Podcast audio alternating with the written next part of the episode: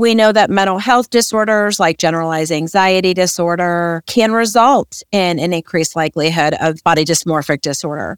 We know that individuals who have experienced trauma have a greater likelihood of body dysmorphic disorder. And so, you know, we're looking at genetics, we're looking at a predisposition to general psychiatric issues. Welcome to the Skin Reel, your guide to all things skincare, skin health, beauty, and more, curated by dermatologists and true skin experts. I'm your host, Dr. Mary Alice Mina. I'm a double board certified dermatologist and dermatologic surgeon with over a decade of clinical experience. If you're looking for real, practical, unhyped skincare guidance and expertise, or you just think the skin is really cool, then you're in the right spot. I'm so glad you've tuned in to the Skin Reel.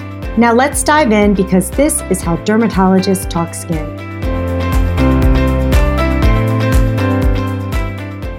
Hi, everyone. Quick disclaimer here before we start. This podcast is for educational purposes only and is not a substitute for professional care by a doctor or other qualified medical professional. If you're looking for help on your skin journey, please check out the American Academy of Dermatology's website, aad.org, where you can search their database for dermatologists near you. It is so important that you have someone in your corner who's well trained, licensed, and board certified who can help you make decisions when it comes to your skin health. Okay, got it? Great. Now for the fun stuff. Hi there. Did you know that many of the topics I bring to you on the Skin Reel are things I actually see and treat in my office as a practicing board certified dermatologist? That's right. At Baucom and Mina Derm Surgery, my business partner and I are on a mission to provide exceptional procedural dermatology care in Atlanta, Georgia. We offer skin cancer surgery to large cyst and lipoma removals, to injectables, chemical peels, microcoring, and more advanced techniques with things like liposuction, eyelid lifts, neck lifts, lip lifts, and so much more. But most of all, we love helping our patients transform their skin with real results. You know me, I am all about real skincare by real skin experts, real simple. If you're in the Atlanta area, I hope you'll stop by and see me. You can get more information at my website, atlantadermsurgery.com, or by calling 404 844 0496. I can't wait to see you. Tatiana, thank you so much for being here. I am really glad we're having this discussion today on body dysmorphic disorder because this is something that, even though we're in totally different fields, we both see. And as a dermatologist, I've been seeing this a long time, pretty much since I've been in practice. And I know you see this in your clients or patients as well. So thank you for being here. And I'd love for you to just take a few minutes to introduce yourself to the audience. My name is Tatiana Matthews. I'm a licensed professional counselor and a certified rehabilitation counselor. I have been a mental health professional for over 25 years. I'm the clinical director for Atlanta Specialized Care with offices in Atlanta and Dunwoody, Georgia. I'm really happy to be here. So let's just start off with what is body dysmorphic disorder for people who maybe haven't heard that term before. Body dysmorphic disorder is a psychiatric disorder. It falls under the obsessive compulsive disorder category in the Diagnostic Statistical Manual number five. And in layman's terms, it really just means this idea, these beliefs that are distorted and not based in truth about one's physical appearance that results in invasive thought and in response to that, the person begins to engage in some sort of repetitive behavior, whether it's checking, looking, picking, exercising. And that repetitive behavior causes an impairment in one's ability to function in their life. So it's impacting their general mental health, their energy, their physical health, often. It impacts their ability to do what's required on a daily basis, their ability to have relationships and be successful and have a sense of mastery as they would if they weren't bombarded by these fear based thoughts and then the desire and need to try to mitigate them with some sort of behavior. Yeah. So, as a dermatologist, how I sort of see these patients as they come in and they're very worried about something typically cosmetic that they see on themselves. And a lot of times I can't see anything at all. And and they fixate on it and they want it fixed. And sometimes they've seen dozens of doctors and trying to find someone to fix it, but it never really is fixable, right? It's just kind of like the Michael Jackson scenario where you keep working and working and working and it just never gets better. And in fact, it gets worse. So that's kind of how I see it in my practice. Do you find that there are a lot of people who have this who aren't being diagnosed and treated? So we know that body dysmorphic disorder affects about one in 50, which is around two to 5% of the population. But when you're in the dermatological setting in plastic surgery world, more often we're seeing it's about 10 to 20% of the individuals walking through your door. About 60% of the time it's women and about 40% of the time it's men. And I think that's a really interesting statistic. I think that men are really hidden, that those numbers may be skewed. I think there's a lot of shame around the disorder. And so some men may be internalizing these worries and these behaviors that have developed in response to it. So I question the 40% if it potentially could be higher and that we're seeing it reported more often in women, but it's underreported in men. Yeah, that is a really interesting statistic because I think just the general thought, or what, at least how it's portrayed, is that women care very much about how they look in their appearance and men don't. And we do see an increase in men coming in for cosmetic procedures and treatments, but it's important to know that they too can suffer from these intrusive thoughts and obsessive behaviors, right? Well, and I think that unfortunately, because there is such a stereotype that BDD really is isolated to women, we are going to see that men may not be seeking the help that they need in comparison because it's easy to minimize someone who maybe is obsessed about their external appearance. They're spending a lot of time in the gym. We might tease and say, oh, they're a meathead, but they've got a great body. But we don't understand the amount of time that thought and behavior and response to thought is taking up that individual's day. And that goes for both men and women. What are some of the causes of body dysmorphic disorder? So, body dysmorphic disorder, as I said earlier, falls under the category of obsessive compulsive disorder. And very often we see that there are genetic predispositions for OCD like behavior. So, some of this can be genetics that there's OCD in your family, and this is how OCD is manifesting in a certain individual. We know that mental health disorders like generalized anxiety disorder can result in an increased likelihood of body dysmorphic disorder.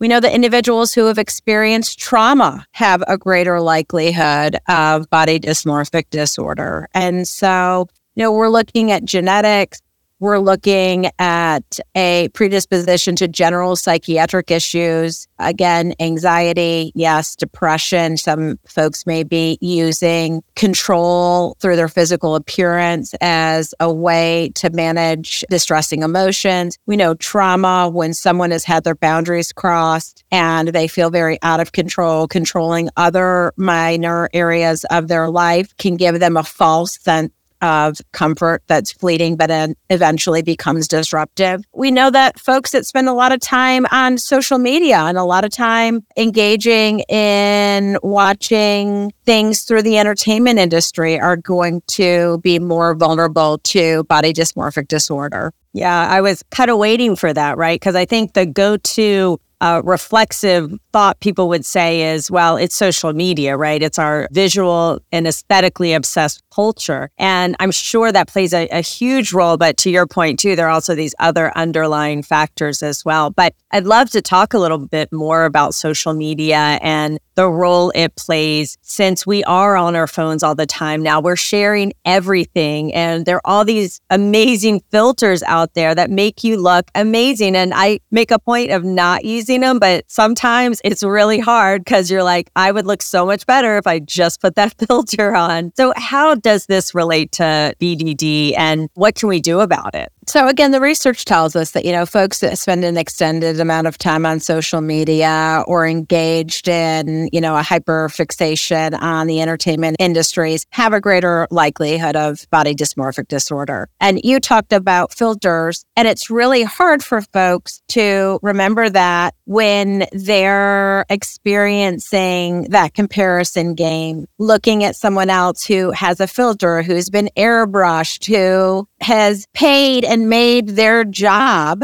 to maintain their physique in a certain manner. They're spending, you know, an extended amount of their day versus, you know, a, a, an average healthy amount of time exercising and, and taking care of themselves. So it's a really slippery slope. There's a line, you know, social media is fantastic. I'm one of 32 first cousins on my mom's side. That is how we stay in touch. I love to look at their pictures. I love to see what they're doing. I love to keep up with friends from high school and college. I think that where we find ourselves in trouble is when we are seeing all good presentation. So, you know, when you have a friend where every picture looks like it was staged, or maybe, you know, you're spending a lot of time watching a certain show where you're really intrigued by a character and you're having a hard time extracting fantasy from reality. Yeah, this podcast is going to be promoted on social media. People get a lot of education on social media. So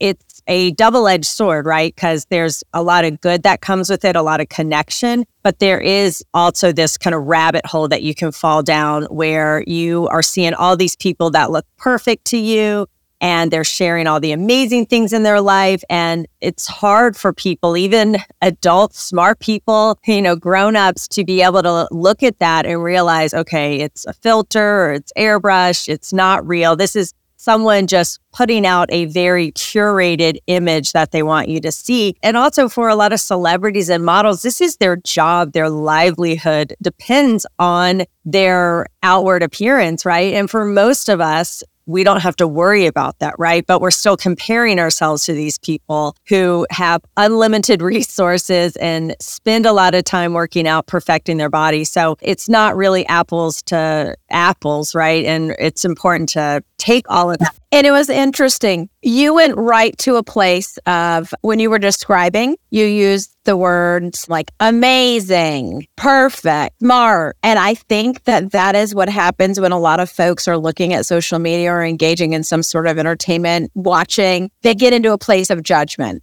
and they get in a place of better than and less than and they have a hard time really assessing things objectively and not judgmentally and sticking to the facts. And, you know, I do it every day. You know, it's a slippery slope. And so I think the line with social media and enjoying, you know, reality TV shows or whatever it might be is if you find yourself getting into the better than or less than, all or nothing, when you are experiencing that time on social media or watching TV or a movie and it starts to become distressing, it's time to take a break. Yeah, absolutely. And I always get a little bit of a chuckle when I see these clickbaits that say, you know, Kim Kardashian without her makeup or so and so without their makeup.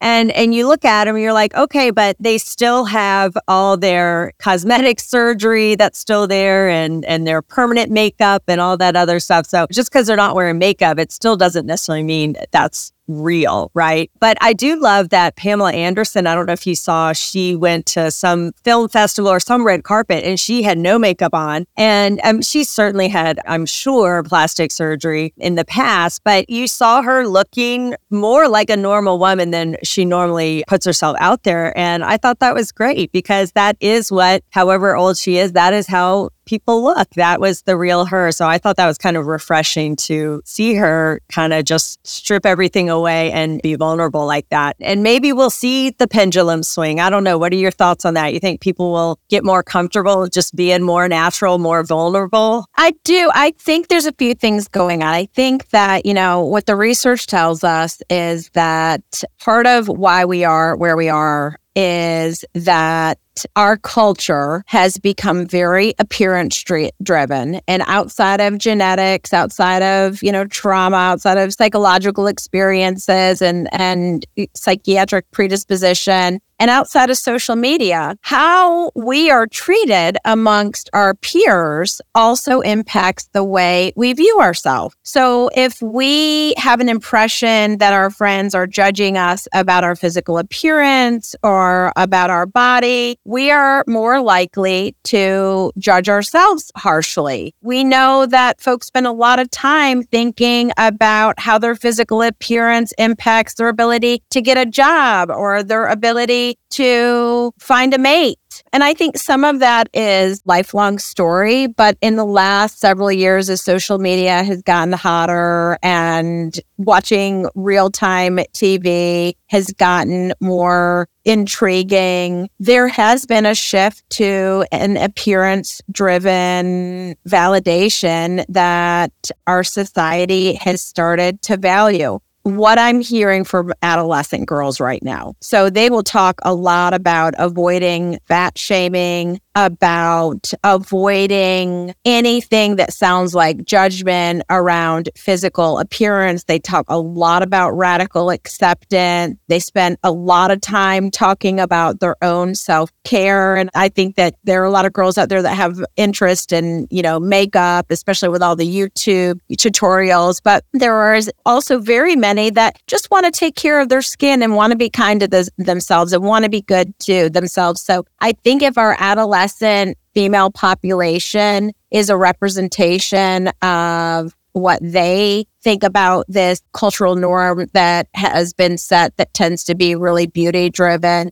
and they're beginning to challenge it. You know, my suspicion is that the tide is beginning to turn. Yeah, that's at least comforting to hear. And I also think as the world has become really so easy to connect with people from all over, we're also finding that we're not just seeing a one size fits all beauty image that everyone has to follow, right? We're more open to different forms of beauty, not just maybe the stereotypical uh, look or American look or Asian look or whatever it is that they're blending. So I think that's kind of cool that our world really has become quite small. And I'm I'm hopeful that there's more acceptance for all shapes and sizes and colors and all that too. So that'll be interesting. And if someone finds that they are obsessing over their appearance, their looks, how they look, they're exercising all the time, what should they do? And at what point has it gone beyond just self care to a problem? So if you see that the amount of time you're spending managing your physical appearance is beginning to impact your quality of life, your activities of daily living. You can't enjoy the things that you used to enjoy because you're so preoccupied with either invasive thoughts or coordinating the time to do the things that you do to respond to the invasive thought. We've crossed the line. And I think, you know, suggestion number one is if you find yourself doing that, go ahead and seek help immediately and you know the treatment of body dysmorphic disorder you know eating disorders anything that would fall under that umbrella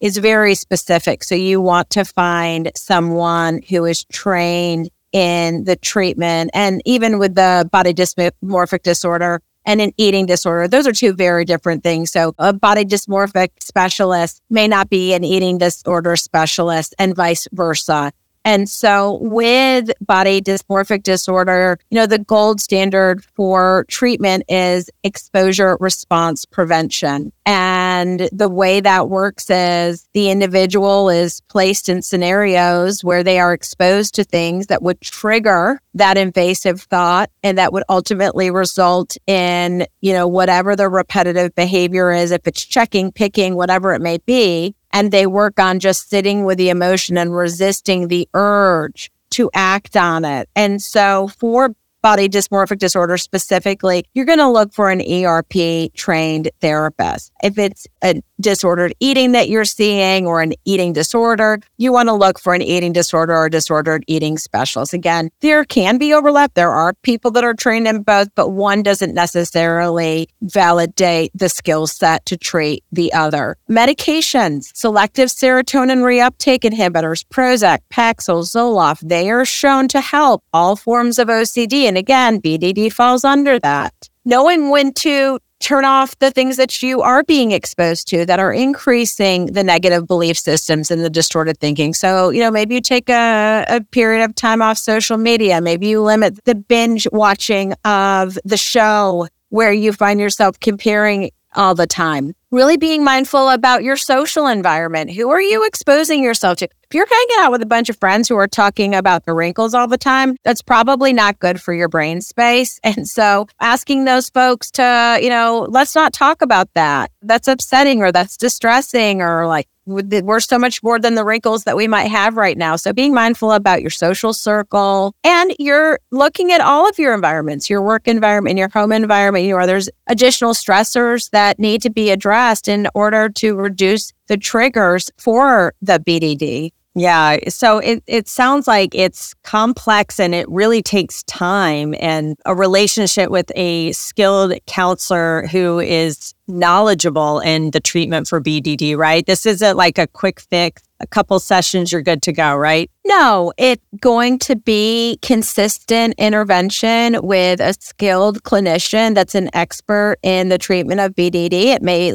be additional medication management, and there may be other therapy involved to work on initial triggers or making modifications at work or home to help create a more supportive recovery environment. Now, for those folks that are finding like maybe they're right on the tipping point of the slippery slope, getting in the habit of making sure that they're asking themselves when they find these statements of judgment, you know, am I sticking to the fact? Is this truth? Is this healthy and helpful? How I'm responding to the fact that I have gained some weight or my muscle mass isn't where it is at 50 like it was at 25 or you know maybe my wrinkles are exposed in a way that they weren't before is the way I want to respond to it going to create a long-term healthy outcome and if the answer to that is no, then we need to start finding healthier ways to cope. How can I manage this distressing emotion and kind of ride it out until it passes in a way that's going to be helpful? And so that might be going for a 10 minute walk instead of feeling like you need to go for an hour walk. It might be talking to a friend that always makes you laugh. It may be prayer or meditation. It may be going to get in the bathtub and putting some soothing music on and some smell good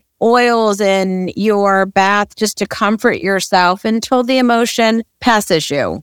I tell my patients, I'm like, it's okay to go get a bowl of ice cream. Just don't eat the container. Go practice mindfulness with your chocolate rocky road and how it feels in your mouth and how it smells and what the temperature is and use it as a practice for mindfulness instead of guilt and shame. Yeah, I love that. And I love your suggestion about just separating yourself from the environments that make you feel bad. So if you find every time you go on Instagram or look at someone's feed, then either block them or or get off Instagram for a week and, and give it a try. You're you're gonna survive. It's gonna be okay. And you might actually feel a lot better just taking some time off because it is addicting. And even when you try not to make it, it can be hard. So I love that idea and those suggestions. What about for kids, like adolescents? Do we need to be more worried about them? Are there different things we should be focused on just to help prevent this?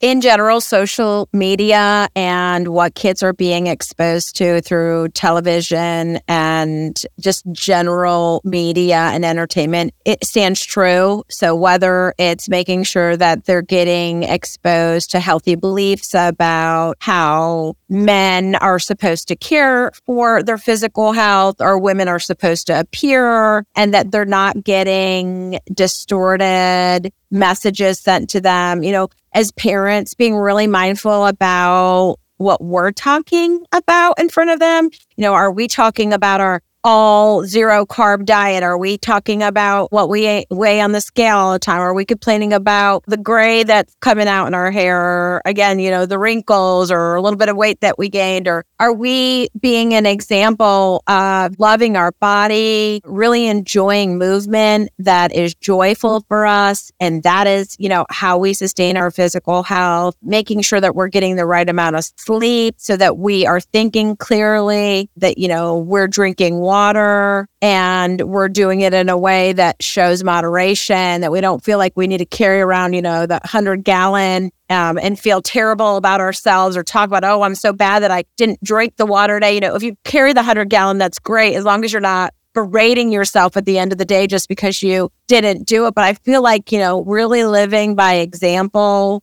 having objective, non judgmental thought that are, if stated, um, done in that manner, but that we are really mindful that we are not fixating on physical experience, ap- appearance to define one's value. Using things like, wow, you look really healthy instead of you look so beautiful, or man, I noticed that, you know, you took the dog for a long walk today. That was really rigorous. I bet you feel great about yourself in lieu of making it physical appearance focused. So talking about value in other ways, like, oh, you looked really strong out there today on the lacrosse field, whatever it might be. That is so great. And you've got adolescent daughter and son, and I've got as well kids almost tweens. And so I see this coming and the importance of modeling the behavior. I don't want my kids to ever hear me say that I think I'm fat or that I need to diet. And it's so hard having a daughter. I feel like it's so ingrained in me to tell her, "Oh, you're so pretty, you're so beautiful." And and that's a hard one, right? Cuz I want to tell her you're smart, you are strong, you worked really hard and it's super ingrained at least in me to call out how beautiful or pretty and I, I really have to watch myself with that. And being in the field that I'm in, I enjoy doing aesthetics and cosmetics and I I think they can be a great tool to help people feel better about themselves and boost their confidence. But there is a fine line that you can very easily cross into where it becomes damaging and harmful and quite the opposite. And so making sure that my kids feel like, or my patients too, that all of this is optional, right? It's meant to make you feel good. And if it's not making you feel good and it's doing the opposite and you're obsessive about it, then it's time to stop. So those are all great tips and advice, and uh, definitely something I'm working on in my family. So, Tatiana, you have given us so many great pearls for all of this. If there's someone out there listening who might be struggling with some of these obsessive thoughts, you've given some great tips. What would be your sort of top three pearls for someone, kind of your takeaways? Get into therapy, get off social media, and start doing things that feel healthy and helpful, that are nurturing and that you know are going to give you a little bit of energy and a little bit of comfort. But they can't be things that will eventually sabotage you. So they really need to be things that you know that if you said to a mental health professional or to a grandmother that was super nurturing or to a good friend that always feels positive when you're with that person, they need to be the things that if you said, Hey, I came home today from work and everybody in my office is always dressed to the nines and, you know, all of these people are aesthetically just gorgeous and I was really judgmental of myself. And, you know, I think I am going to do this to deal with my emotion as I'm feeling this way as I come home. If the thing that you want to do, your nurturing grandmother or your therapist or your good friend who always makes you feel good, if they would say, Ooh, that doesn't sound healthy, then think about what would they tell you to do that would be a nurturing, healthy, comforting thing. So again, get into therapy, get off social media, and baby yourself. Take good care of yourself. Stop beating yourself up. Yeah, honestly, sometimes I think we're so harsh on ourselves. We would never treat a stranger or one of our friends the way we treat ourselves and talk to ourselves. And it's just always baffling like, wow. So, yeah, take care of yourself. You deserve it. And you said something great earlier. You said, you know, aesthetics is supposed to be for you. It's to, supposed to make you feel good. And I really feel like aesthetics are there to enhance your beauty, not to define your beauty. And with body dysmorphic disorder, the definition of value is, is coming from physical appearance. And that thought is so invasive that that person is responding in this behavioral way over and over and over. And it is literally hijacking their life. Totally. You can't base all your value on how you look, right? Because Mother Nature can be cruel and the years are going to go by and you're more than just what you look like on the outside. The outside should reflect how you feel and and just kind of be the icing or the cherry on top. But yeah, if your whole value is how you look, it's going to be a tough, tough road out there. So yeah, focusing more on the inside, um, such mindfulness, such great advice there. I love it. Well, Tatiana, this has been super amazing. I love it. Um, such great tips and pearls for the audience. How can people follow you or reach out to you if they want to continue to connect? We have lots of great therapists in both our Alpharetta and Dunwoody office. We have ERP trained therapists in both offices. We have folks that work with eating disorders and body dysmorphic disorders and all of general mental health. And the best way to contact us is going to our website, atlantaspecializedcare.com, or following us on social media. Yeah, wonderful. Well, I will definitely link that in the show notes so people can click on it and easily follow you and find you. And thank you so much for your time. Thank you for having me. We'll see you next week. Thank you so much for listening to The Skin Reel.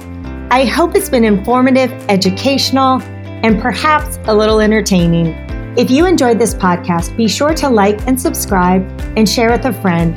Don't want to stop your learning just yet?